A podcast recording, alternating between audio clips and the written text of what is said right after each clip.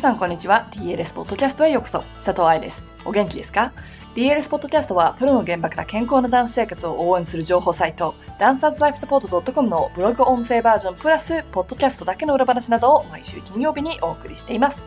先週のポッドキャストは DLS ポッドキャスト4周年ということで、お祝いのおしゃべりポッドキャストでしたが、いかがでしたでしょうか？まだ聞いていない人は、今日のポッドキャストの後に戻って聞いてみてください。さて、そこでもお話ししたけれど、試験的に毎月最後のエピソードでは、リスナーの皆さんからもらった質問に、ポッドキャストで答えようなんて思っています。質問は hello.dancerslifesupport.com に送ってもらうか、DLS の SNS にダイレクトメール、もしくはハッシュタグ、愛さんで聞いてみようと、私をタグ付けして教えてくださいね。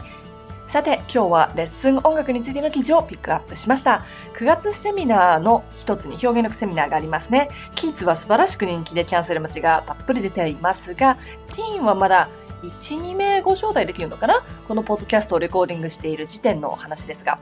そして、教師のミニ講座はまだ空きがあるんです。やっぱり指導者が表現力までレッスンで指導できないと、キッズやティーンセミナーに来てくれた子たちが地元のスタジオに戻って練習することはできないと思うんですね。DLS の教師用セミナーは常に2日以上なので、今回のミニ講座は忙しい先生でも受講が楽かなと思って作ってみました。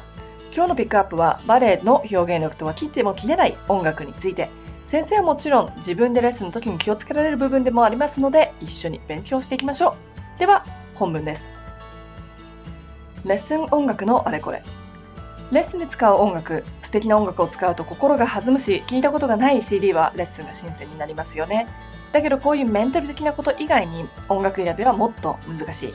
これについて1月のバレエ講習会を行っている時にたくさん質問されました。バレエ講習会をしている時にどうやって選曲しているのですかと。そして今年の名古屋のセミナーでも。なので記事にしちゃいましょう。レッスン中に使う音楽はとってもとっても大事です。以上。それじゃあ意味がないので、なんで大事なのか。変な注意は無視できるし、難しい振り付けはアレンジできるけど、レッスン上で流れている音楽は無視することができないのです。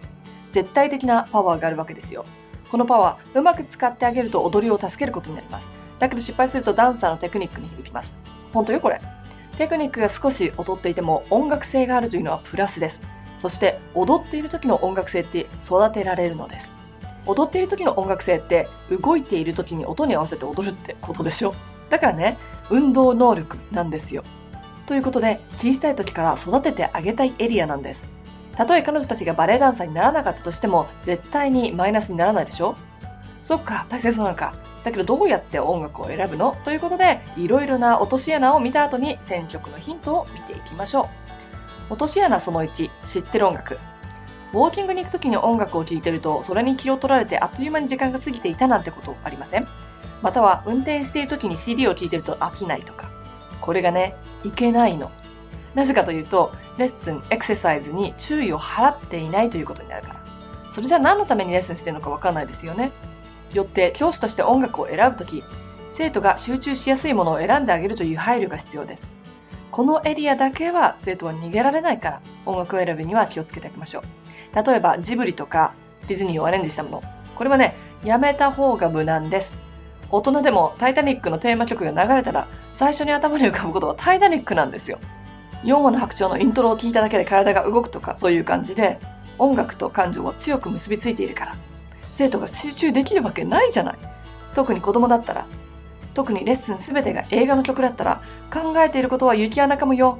振り付けとか注意とかレリゴーされちゃったら困るんです落とし穴その2アレンジしすぎている曲テンポの取りづらいものは上級者には素敵ですが音通りに踊れない子たちがクラスにいる場合避けましょう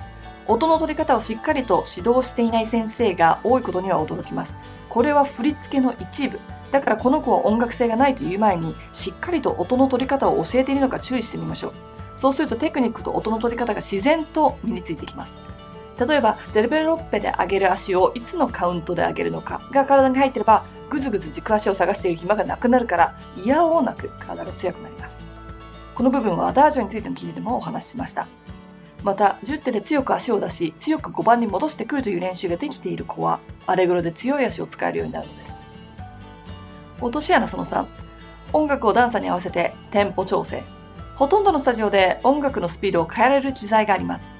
これ自体に問題はなくって難しい振り付けを始めた時に最初はゆっくりから始めたいのかもしれないし同じ振り付けでもテンポを変えることで難易度を変えたりできます。ただ普通のレッスンしている時にそれはどうだろう。音に合わせて踊ることもテクニックの一つだし早く動く筋肉を鍛えるためには早く動く練習をしなければいけません。ゆっくりな音楽だったらそれに耐えられるだけのキープ力。そしてバランスを崩してもその音楽を使い切るだけの応用力が必要。生オーケストラはいつも同じテンポではありません。バレエ学校での最終試験でパキータのソロを踊ったのですがピアニストがイタリアンフェットのところで急にゆっくりになってしまってでも試験だからその音通りに踊れないと意味がないんですよね。学校公演のオケも時々ひどいテンポだったり大声のソロで失敗したり生舞台ですから何があるかわからない。それに対応できるように準備もしておきたいものです。落とし穴その4レッスン中に音楽への注意がない。注意されなくてできるんだったらみんなプロになってます。プロになってもダメ出しされるんだから。だとしたらね音楽に対しての注意がないっておかしくないですか？確かにテクニックは大事だけどテクニックができても音に合ってなかったらバレエじゃありません。32回転回れても音に合ってなくて回転全てが均等に動いていたら見てて歯がゆくありません？それと一緒。バレエのテクニックを練習するということは振り付け家の意図に沿ってレッスンの場合ここは教師だけど音楽に合わせて舞台に使えるテクニックを練習するということだから8カウント目でピルエットから5番ポジションに降りるのか8カウント目でピルエットのルチレをキープするのか7カウント目で4番ポジションに降りて8カウント目で後ろ足をタンジデリエードに伸ばすのか。正解不正解を探しているのではなくって上に上げた全ての音の取り方で違う練習をしているということは頭に入れておきたいですよね。わからない人のために今3つ挙げたんだけれどもそれは上から回転コントロール軸足ジェスチャーレッグのコーディネーション。をやってるのか回転コントロール軸足ジェスチャーレッグのキープ力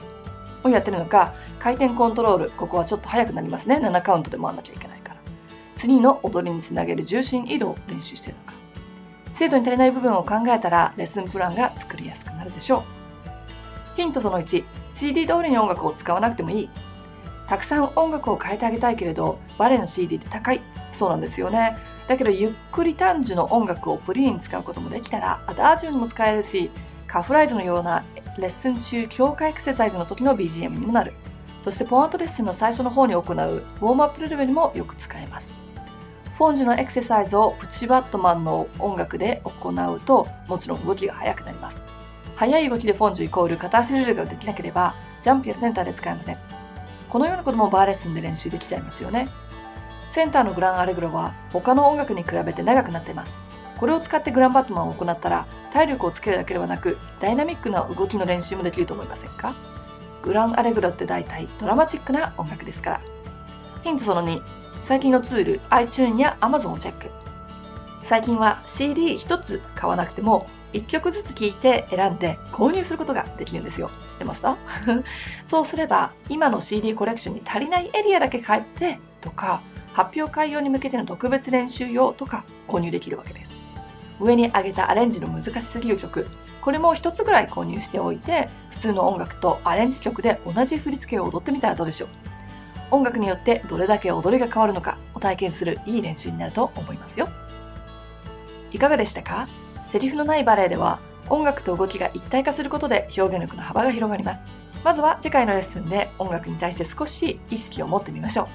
ではまた来週のポッドキャストでもレッスンに使える表現力についてお話ししていきます私に質問がある人はメールするのを忘れなく。ハッピーダンシング、佐藤愛でした。